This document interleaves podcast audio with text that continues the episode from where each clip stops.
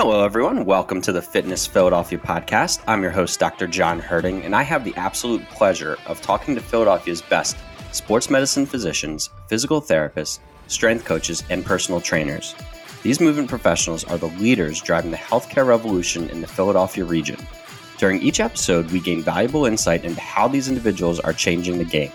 Please stop by precisionperformancept.com backslash fitness with a PH Philadelphia to subscribe and learn more. Hello, everyone. Welcome back to Fitness Philadelphia. I'm Dr. John Herding, and today, as always, but today actually very specially, we have Dr. Ariane Missimer on the podcast. How are you doing, Ariane?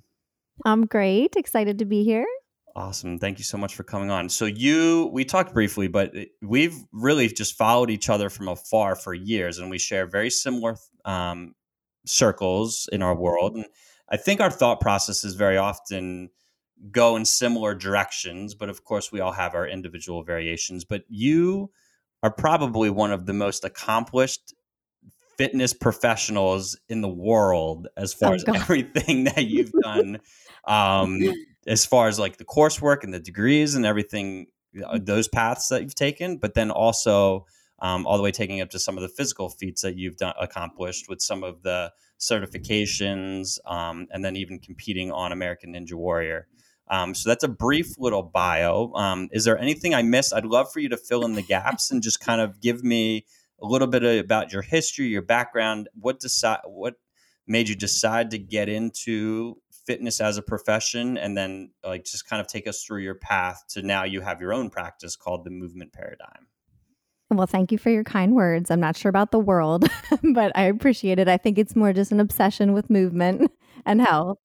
Um, so I actually, what's kind of interesting is I was always active as a kid, as you know, many of us were. And when I was in high school, unfortunately, I was a victim of sexual assault. And after that, I felt like I kind of lost my identity a little bit. No one knew what was going on with me, but I was definitely struggling. And just coincidentally, my friend at the time said, Hey, do you want to come work out with me at Gold's Gym? And I went, I loved it. I started lifting weights, and I felt like it really gave me my strength back. And it had such a significance in my life that I will never, ever, ever forget it. And so after that, I actually got right into fitness competitions at 18. So I did Miss Figure USA and Miss Fitness America. And I realized that although the training for it was really kind of an amazing experience. It definitely was not how I wanted to approach health and wellness because it really wasn't, I didn't feel healthy on the inside. So I might have looked good on stage, but I did not feel emotionally healthy.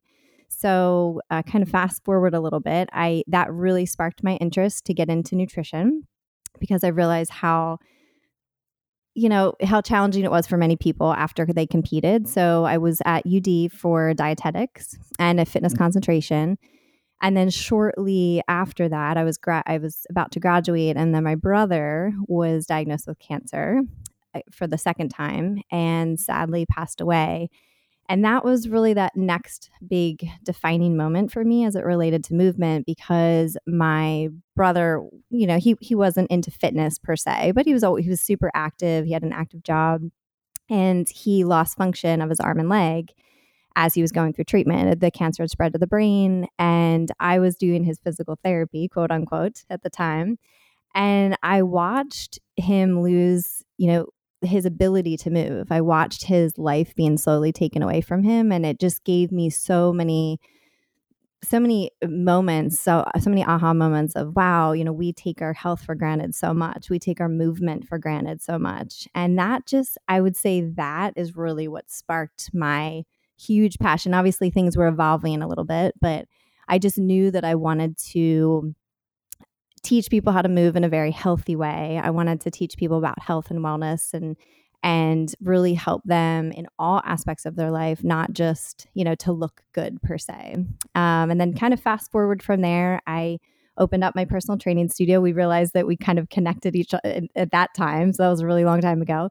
I was 22 and uh, opened up Core Fitness, which was uh, my little baby at the time And I, as I was training people, I was realizing all these people were coming into a fitness setting with pain and injury, and they it was you know all different populations athletes geriatrics post rehab and they would come from physical therapy and still be injured.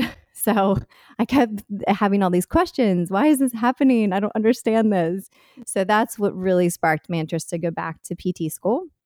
And uh, after that i was thinking of having this really multidisciplinary practice and I was going to have massage and PT and fitness and then everyone encouraged me to get to work at a place for at least a year. So I worked at Kinetic and then 8 years later I didn't I was trying to, you know, run my own business and I was trying to be a clinic director. So that was kind of, you know, an interesting time period, but I saw a lot of people, which was great. And I was able to put my hands on a lot of people and learn a lot about movement. So then I was diagnosed with cancer. And that was about six years ago at this point. And that kind of was the time when I realized, wow, I did all these things my whole life uh, from a health perspective and moved well, meditated. You know, of course, my nutrition was good. And then I uh, got cancer. So it was a very interesting time. And decided to compete, train and compete on American Ninja Warrior. And then, let's see, then after that, I realized that my personal experiences through health and all of the people I've worked with for many, many, many years, that I realized that I really wanted to do more and really help the whole person and look at that through the lens of mindset, nutrition, and movement. so that's the summarized version. mm-hmm.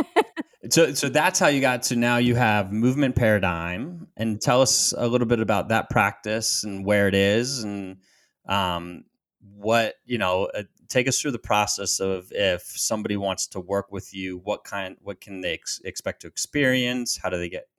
Um, we can even go into how they can get in touch with you. We'll do that at the end, but um, tell us about now um, what a typical session if somebody and how do they find you and then how are they you know getting started with you?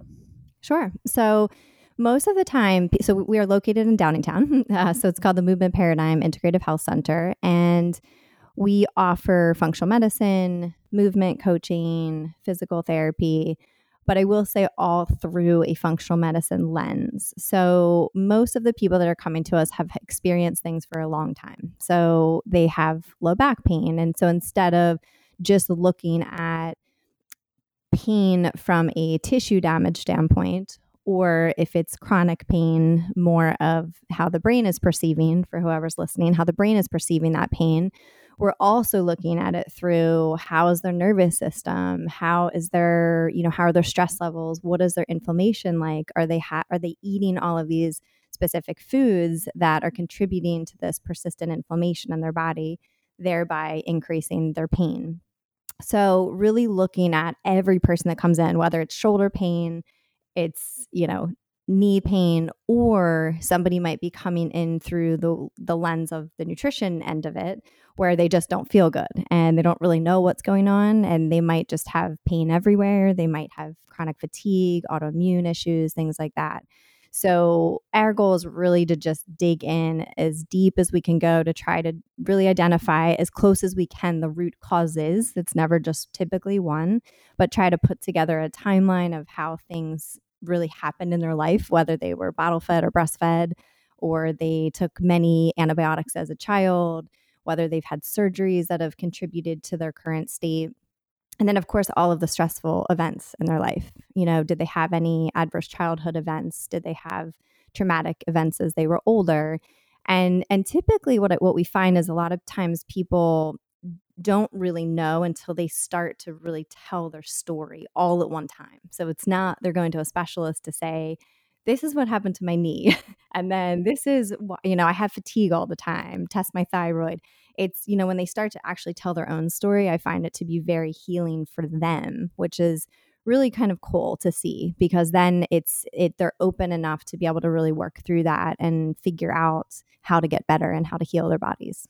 Absolutely, and it's interesting. Um, like I've gotten into some of like the mindset and the story work stuff, and I think that's a lot of times that's where a lot of the physical pain is manifested and when people are able to tell their story and talk through it and um, i think that's where you have a lot of these eureka moments and that's where you see a lot of um, just the magic happen when you're these people that they can't find a practitioner that's putting it together or a group of practitioners that know how to work together and can see um, the lens through a multidisciplinary approach i think that's where a lot of the the magic happens when you start to delve into those things.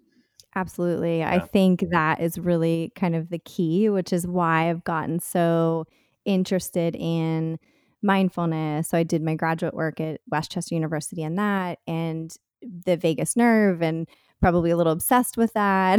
but I've I think through my personal experiences through you know very traumatic events at different times and coming out of that. And I always felt like I healed through movement. However, I realized that I was never really addressing some of the deep emotions uh, that I feel like I'm a fairly resilient person, but that doesn't necessarily mean that that's that's a good thing because sometimes you can just bury those things and not even know that you're doing it.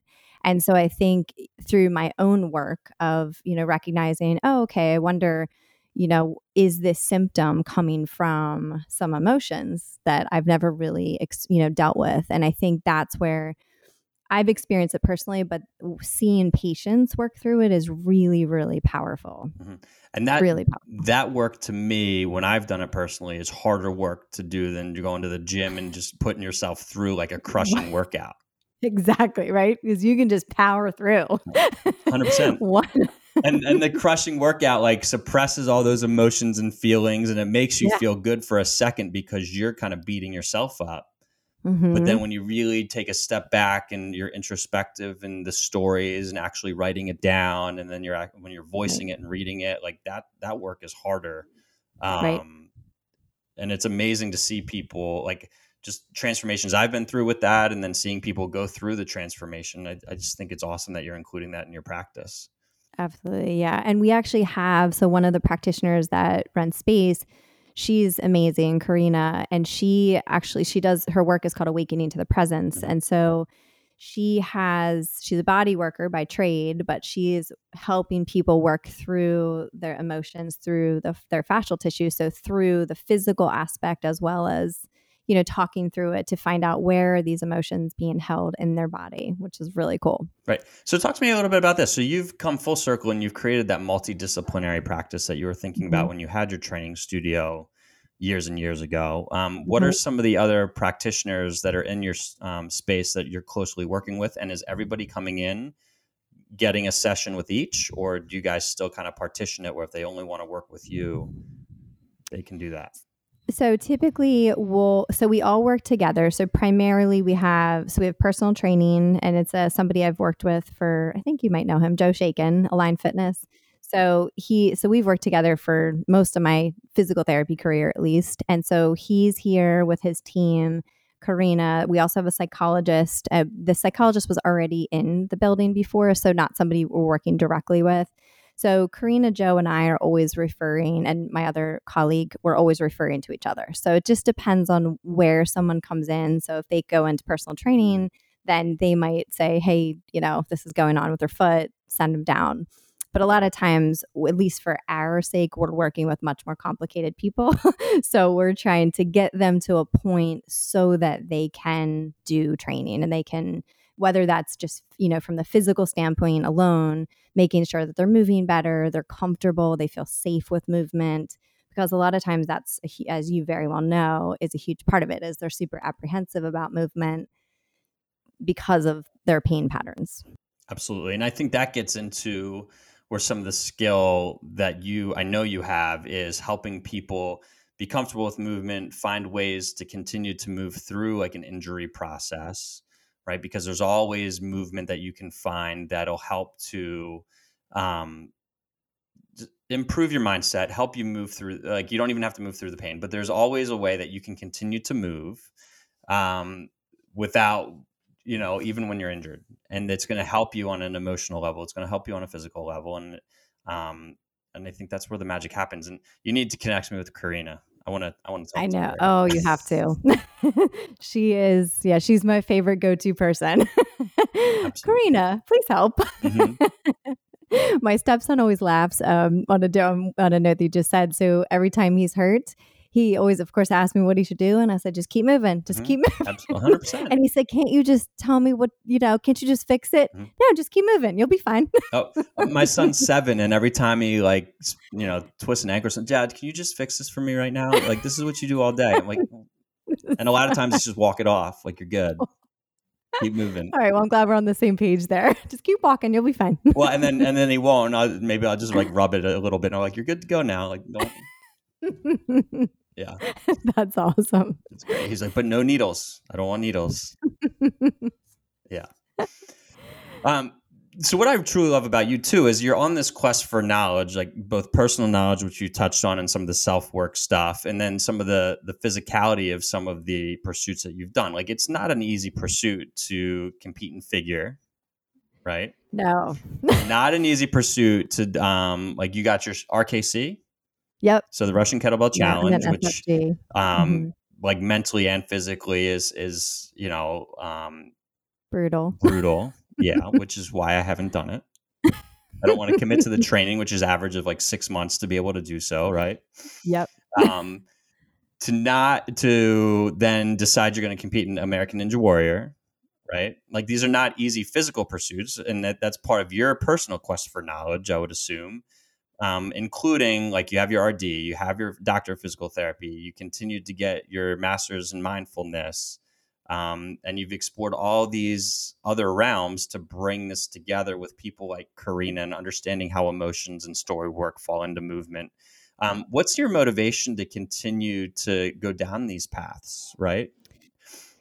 Yeah, so I think I just I my goal is always to help as many people as I can. I think I've always had that drive from very early on in my career and and I will say probably after my brother I think is really when I just realized that we take health for granted mm-hmm. and so much and I think that so many people need this information and I would never claim to know everything but I will always invest as much time as I can to learn as much as I, I possibly can. And from the movement standpoint, I've always believed this that as a movement professional, that if you don't explore your own movement, and it is very, very challenging to help other people. Because I wouldn't say that any particular course that I've taken has helped me with one particular patient, but I would say my exploration of training for all these different things and you know even ballroom dancing i've done you know tons of competitions all of those types of things all of it it has really allowed me to speak to my patients on really a personal level of like hey yeah you know what? This might take three months. This might take six months. Oh you know what? This might happen. You might you might tweak your ankle here you know just to be able to speak to them and even from a you know movement standpoint and actually cueing people it, I'm not cueing someone because someone told me how to do that, you know, a, a clinic instructor, but I'm doing it because I've felt it thousands of times. Mm-hmm. And I've just always, I don't know, I've always believed that. And, and then personally, I just love challenging my own movement. I love the process of things. I don't really ever love the actual competition. So I just did a powerlifting competition a couple weeks ago. It was my first one. Really? it was so fun. Okay. It was so fun. But I know this is right up your alley. well, I mean, I'm not a power, I'm not a power lifter by any means, but I think that's awesome that you went powerlifting. That's completely opposite of some of the things you've already done. It's great. I know.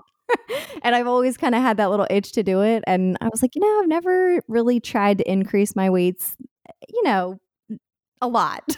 so it was it was actually a blast. But normally I don't love actually competing. I just love training for something because I love the ups and downs of it. I love the like, wait, is this going to work? Is this not going to work? I just, and I feel like I learned so much along the way. So every roughly every two years or so, I always try something new, a new movement challenge, whatever that might be. So what's next? I knew you were going to ask that. I kind of have some ideas. Okay. So it's either boxing. Okay which I've never really done, you know, kind of mm-hmm. not that I would actually box in a competition. I'm too afraid to get hurt. Mm-hmm. But just learning how to to actually box or Olympic powerlifting. Okay. Okay. So, but I'm, but I'm not I'm not sure though. but I, don't put any pressure on me, John. well, I think I'm gonna. I think I'm gonna start jujitsu because that's like the new rage, and everybody's doing it. So it is a new rage, okay. And I thought about that, but I treat so many people that have that are injured, and see, I like that's that always. I don't know. That's the only thing that will hold me back. well, I had a patient tell me. He said it's not a matter of if you get hurt in jujitsu; it's a matter of when. I know. Like, oh, I'm still gonna. I know. right. And I mean, obviously, we as we know, you could get hurt doing anything, mm-hmm. but you know. So I don't know. I do the Lyra too, which is the aerials, mm-hmm. like the the big hoop. So I do that kind of ongo- ongoing as well. So I have to kind of figure out something that complements everything.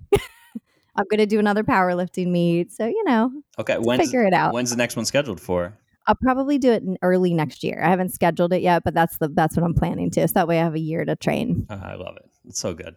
Um, yeah, because part of that I don't disagree with you is I think you have to understand where your patients are going in order to get them there, and I think understanding the the feel of exercise when you're programming exercises.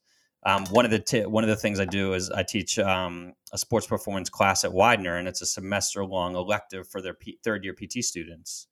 And um, part of that class is write a program, but then you have to go through the program that you write. And so very often they're writing this like huge volume leg day, and they go through it and they're like, "Wow, that's that's way too much. I was sore for a week." And I think it's it's I think to understand ex- part of understanding exercise and part of understanding how to program it is you've experienced it, and then I think like you said too is understanding the cue. Because you've done you know maybe a split squat thousands of times you understand what you need to think about um, in the feel of your foot on the ground during a split squat to get what you want. Right. Yeah. and be able to say just in that example for one person you might say hey let's work a little bit more on the front loaded split squat. Oh you know for you i'm going to have you actually focus on the rear foot or you know just those subtleties or you know what? Actually let's move your foot out just a hair and see how that feels for your knee. But just being able to do that over and over and over again, you know exactly how to cue that properly for that person. Absolutely, because then that plays into okay, how's it impacting again like the knee pain and then even up into the pelvic floor pressures? Like how are you then influencing all the way up the chain with that little tweak and how the big toe is you know impacting the ground or feeling the ground. And I think that's a lot of a lot of times in clinics that are you know volume based or like overworked you know movement specialists like that just becomes something that's very lost in the fold and that's why when you've created a space like you have that's so unique and you can spend the time to really put those cues you get such powerful you know um, changes that you know really impact a person and and moving forward i think it's great yeah and my goal is always to get people into fitness. That's the other thing. So wherever they, whether they've never worked out their whole life or they're hurt and they're afraid to work out, that's what I'm always working towards. Even session one, I sort of plant the seed of trying to get a feel for what they might do. Would they ever work out at home? Would they see a personal trainer? So I kind of just feel that out. So I'm every session I'm prepping them a little bit for that next step. So that and it obviously it doesn't always work, but I think I just think that's so important for us to move and and also be promoting healthy movement. Yeah, and I think fitness can be just going for a daily walk with your dog. It can mean a lot of things to a lot of people. It doesn't have to mean you're going out and crushing yourself and you know, a do a powerlifting meet. Right. It doesn't mean you have to do that. It, everybody has different goals, and I think sometimes right. people get scared of what fitness is when they see CrossFit on TV or they see a barbell athlete, and they're like, "I don't want to do that."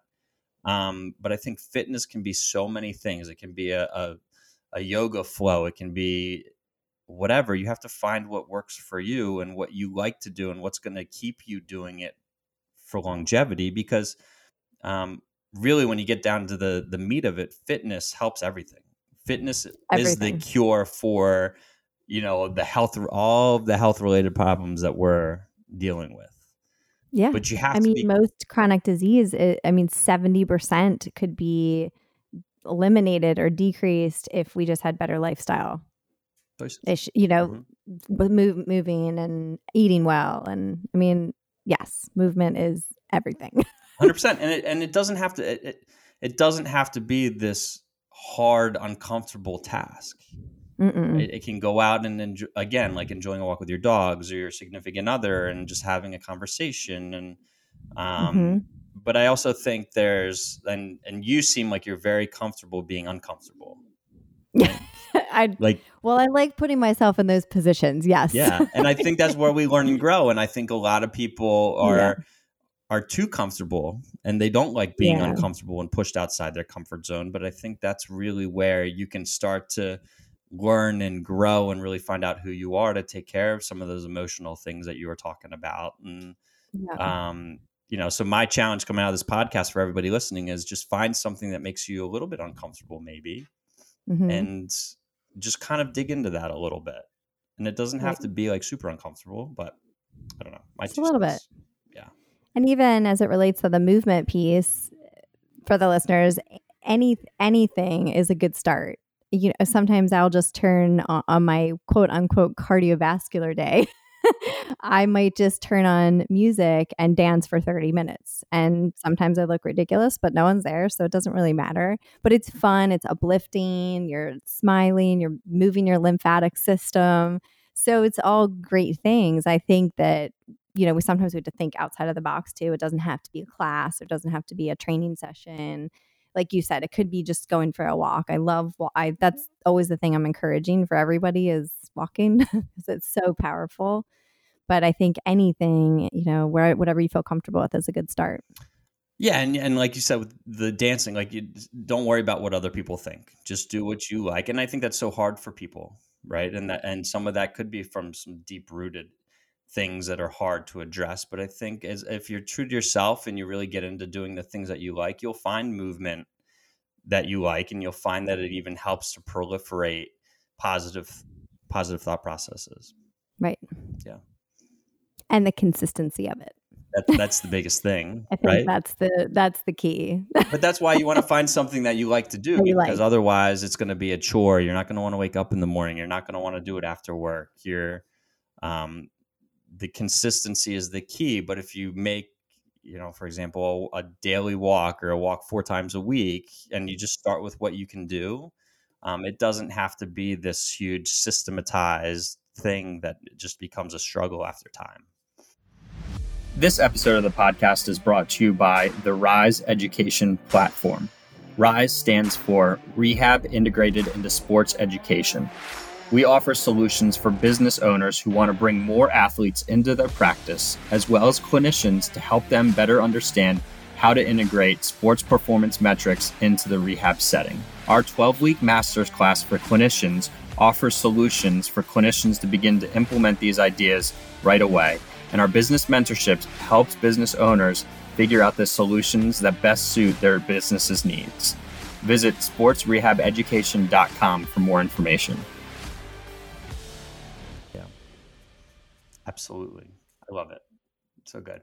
Um, so talk to me a little bit about um, some of the things that you're uh, selfishly i would just want to know like you talked about how you're integration integrating the the stories and the emotions and um, like are you continuing to use i know you have this plethora of knowledge that um, because for everybody listening, she's also won. You've won like strength and conditioning coach of the year, like PT of the year. Like you've done like done all these great things. Um, like what? Where do you find your practice currently? Are you using what kinds of implements? Are you like kettlebell focused because you're just getting into barbells? Are you were you working with a barbell a little bit more? Like, do you find that sometimes your practice changes to whatever you're movement of the time is or are you now do you have all these different things because of all the challenges that you've taken on you have all this exercise library and again like where it kind of fits in with a patient you can help them have fun you can help them find what works for them as they're working through an injury. Um, are you finding that your practice is going a certain direction based on where you are in your own movement capacities right now that's a great question. I I really try not to do that. I you know, I try to leave my journey as my journey. Mm-hmm. And you know, but if I find that I'm learning something or I feel like it is appropriate for that patient, then absolutely I will. So for example, if I have like for right now i have a couple guys coming in and they're they have pain and so i'm working with them with their squat mechanic or their deadlift or something like that so i definitely will incorporate that but i don't ever try to push anything on anyone like i'm going to do what i think is appropriate for them if i think it's kettlebells i you know I, am always using kettlebells at some level mm-hmm. if i think it's kettlebells if i think it's bands if i think it's just body weight initially you know i'm really trying to make it individualized to them. Mm-hmm. I think that I so the the one thing that that I've been doing the past 4 years is doing my functional medicine training through the Institute of Functional Medicine. Mm-hmm. And so that has for me been very very very challenging. However, it has helped me to bring all of the things together.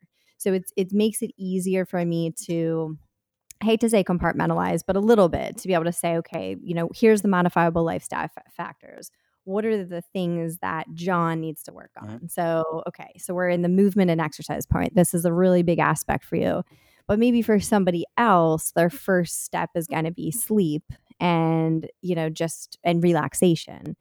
So, hence, getting into that aspect of your question, that might be where I'm working on the nervous system regulation. So I might either teach them some vagus nerve stimulation techniques or some visceral techniques that they can do on their own. And then I might try to help them create a little bit of a, a we'll say self care routine.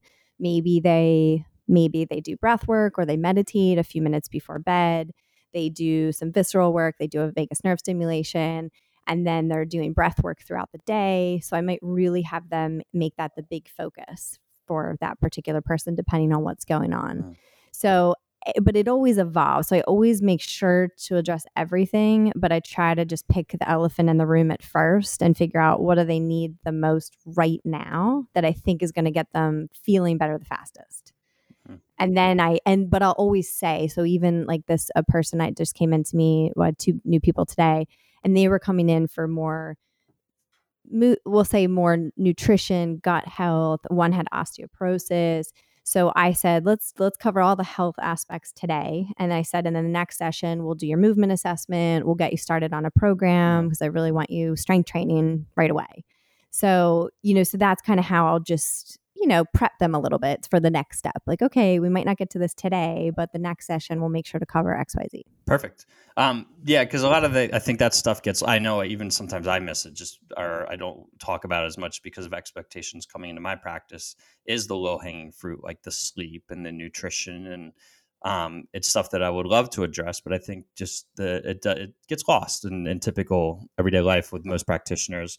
Um, so I think it's great. And what are you finding as you're examining some of this stuff? Some of the hardest changes to make in people? Oh, um, so sleep. I feel like once you start working on that, mm-hmm. I think for the most part, people make a pretty quick uh, change, positive change. Whether that's sleep, just basic sleep hygiene, that might be supplementation, might be a combination, but normally that can that can respond pretty quickly. Um, I think the stress management is probably the hardest. And, you know, I always say to people that it's, you know, when I act, because I have on our intake form in 17 pages, but one section is all on, on, on stress and they have to rate their stress. So, which category is it health? Is it finances? Is it family? And I think what happens is is these stressors are are ongoing and at that point most people are in like out of three stages of stress they're in that stage three of stress. And so they don't know how to adapt and respond to these ongoing stressors anymore. And so i feel like that's definitely probably i think the hardest part. Um, i think nutrition when most people come here i think they're ready to make changes sometimes more res- some are more resistant than others but I also think that like once I kind of talk them into it, like, hey, let's we need to try to get out some of these inflammatory foods. I think you're gonna feel a lot better. And then they do. And so then it's a then it's like an easy sell, if you will, you know. But I think the stress part is probably the hardest. And especially since the pandemic, it has been really, really challenging for so many people. And it and sometimes it, it breaks my heart hearing everybody's stories mean, sometimes I'm like, oh my gosh, I'm trying not to take it all in, but it's hard because I'm, you know, I'm pretty empathetic. I know, and it's hard to not internalize some of that stuff. I Like, know. and that's been a like an issue I've been able to work through over the years of not taking patients home, but it's so hard Right. to not, you know, so hard. not take that. home. So hard. but I think you're right. Like uh, going back to the stories we were talking about at the very beginning, like this, the manifesting manifestation of stress and movement and in pain, like hmm traditional medicine isn't getting into that. Right? No. And I think it's, Not at all. it, it's, you know, I, I, I'm just going to throw out a number, but I think that's probably 95% of people's issues very Mhm. often. It, it it really is the majority of majority, I would say for sure. It- or it at the bare minimum, and this is what I like from the functional medicine terminology. You have your antecedents, triggers, and mediators, and so it's oh, it's typ- typically I'm going to say typically always a trigger, and it's always a mediator. So it's always perpetuating that cycle, and then there's you know often a, a some kind of traumatic event that kickstarts uh, some some change in their health so so it's hard so it's hard to unpack all that and no and i i'm can't do all that but what i'm trying to do is help someone identify it and then give them as many tools as i can give them and also refer so i refer all the time whether that's to karina or that's to i mean really everywhere different counselors trauma therapists and so on just to make sure that they're and i do it at the right time so i don't i never do it right away because i think it's too much so I wait until I think that they're ready and then I'll propose it to them. I love it. And then very often are they at that time you've formed a relationship and they're receptive to going that direction. Totally. Yeah. And I'll explain exactly what I think is the most appropriate treatment for them and why I think it. You know, I think uh, sometimes, you know, I'll say to people, I think talk therapy would be really good for you. Sometimes people just need, you know, if they're in an unhealthy marriage and they just need to just talk things out versus somebody that I think needs EMDR for trauma or somebody that's holding all this pain in their body. That might be the, you know, referral to Karina. You're doing so, something so special out there, and I hope people listen to this Oh. and they they- they come in and see what you're doing, and um, Thank you. it's great. Thank you, John. Well, you're doing amazing things I'm always. Trying, but nothing at the level. I would love to it, start to integrate some of the stuff that you're doing, and um, it's always been you took the plunge. It's always kind of been out there and fringy, but scared. You know, it's like it, you're first is scared to open a practice and scared to expand, and like every step is scary. You know that. Yes. And then- yeah. But it's so, but like you said earlier, all of those things make you, like getting outside of your comfort zone, just make you grow as a person, a professional. So that's the cool thing. And you're doing that. And it's Trying. awesome. But thank you. Um, so doing a podcast. yeah, right. But we're gonna you're gonna start one after this too. We're I know. talk and you're gonna do it. um, so what's next? You're gonna do a powerlifting competition early next year. You might Mhm. start boxing. You're trying to find that other next two year thing. Yeah. What's next for you otherwise professionally? Like how do you see your practice moving forward? Are you are you happy with where things are, or are you going to continue down the functional medicine path? Where do you see um, what's next for you? So I so I just completed all my coursework and took my exam for the functional medicine. So right now, I will say that I think I want to get a lot better as a functional medicine practitioner. I feel like I've I've learned so much and you know really I would say 100% into it over the past 4 years. I think now that I've done all this and I've studied and now I really want to just try to you know just like PT and movement like I really want to get better and better and better at it. So that's kind of my immediate foreseeable future. Um, but I also want to do some more visceral work. So I've been doing a lot on my own and and kind of researching different techniques and things that I think are helpful for my patients. But I do want to dive deeper into that from a coursework standpoint. And then from a uh, business standpoint, I would. So I have a great colleague now that, that's working for me, and she's a pelvic floor therapist. We, we both are, but she's definitely more, you know, doing more of that. And I would like to grow a little bit. I'd like to hire maybe one other practitioner and then continue to build our online programming. So I I did do the Vagus Nerve program. I'm planning to do another one this year. So I'm going to just slowly start to build that a little bit little bit at a time. It was it's very time consuming to build a course. uh, very time. So I I didn't quite realize how long it was going to take and how much time. So I think now that I know, I just have to plan it appropriately. I can't wait to see what's next. It's great. I've been following you from afar, and then I just love every step of the process. Oh, thank Um, you. All right, so we end all of these podcasts with five final questions that are kind of Okay. quick fire to give people more insight into who you are as a person. You Okay. ready? I guess. What would be your walkout song? oh gosh. Um. Oh God, John, I'm going to be terrible at these Oh, questions. it's so fine. Uh, what would be my walkout song? Rise up. Okay. Yeah, that's the name of my book. Yeah, that would be it. Okay, it's not super walkout ish, but that's all right. Love it. And um, favorite exercise? Deadlift. Oh, actually, deadlift, pull up. They're equal. Okay. One food for the rest of your life. What would you eat?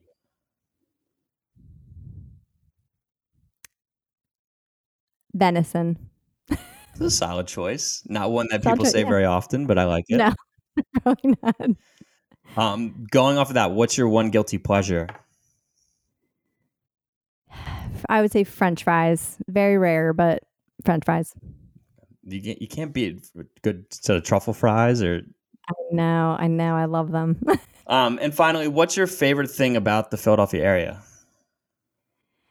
So it's interesting. I grew up in Delaware, but I really love the. I feel like there's a tighter community for some reason. I'm not sure if everyone would agree with that, but I feel like not just the fitness and wellness community, but just in general, I feel like there's, yeah, I feel like there's a really good, great sense of community here. Perfect. Um, and finally, what if people want to get a hold of you? Um, tell them where they can buy your book. Tell them how they can get a hold of it if they want to schedule a session or just reach out and ask some questions. Um, what are the best ways to um, do all that?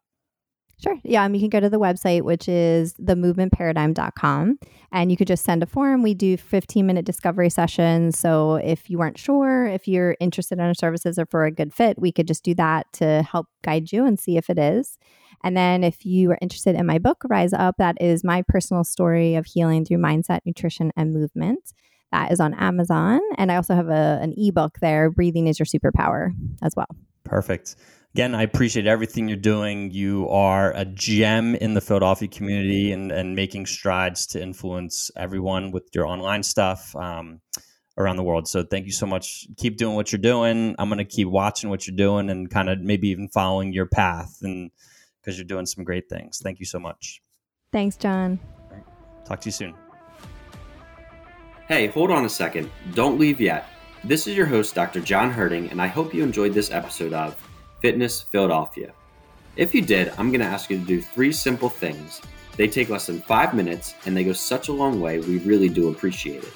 Number one, please subscribe to our show wherever you listen to it iTunes, Spotify, or whatever it may be. Number two, please leave us a favorable review.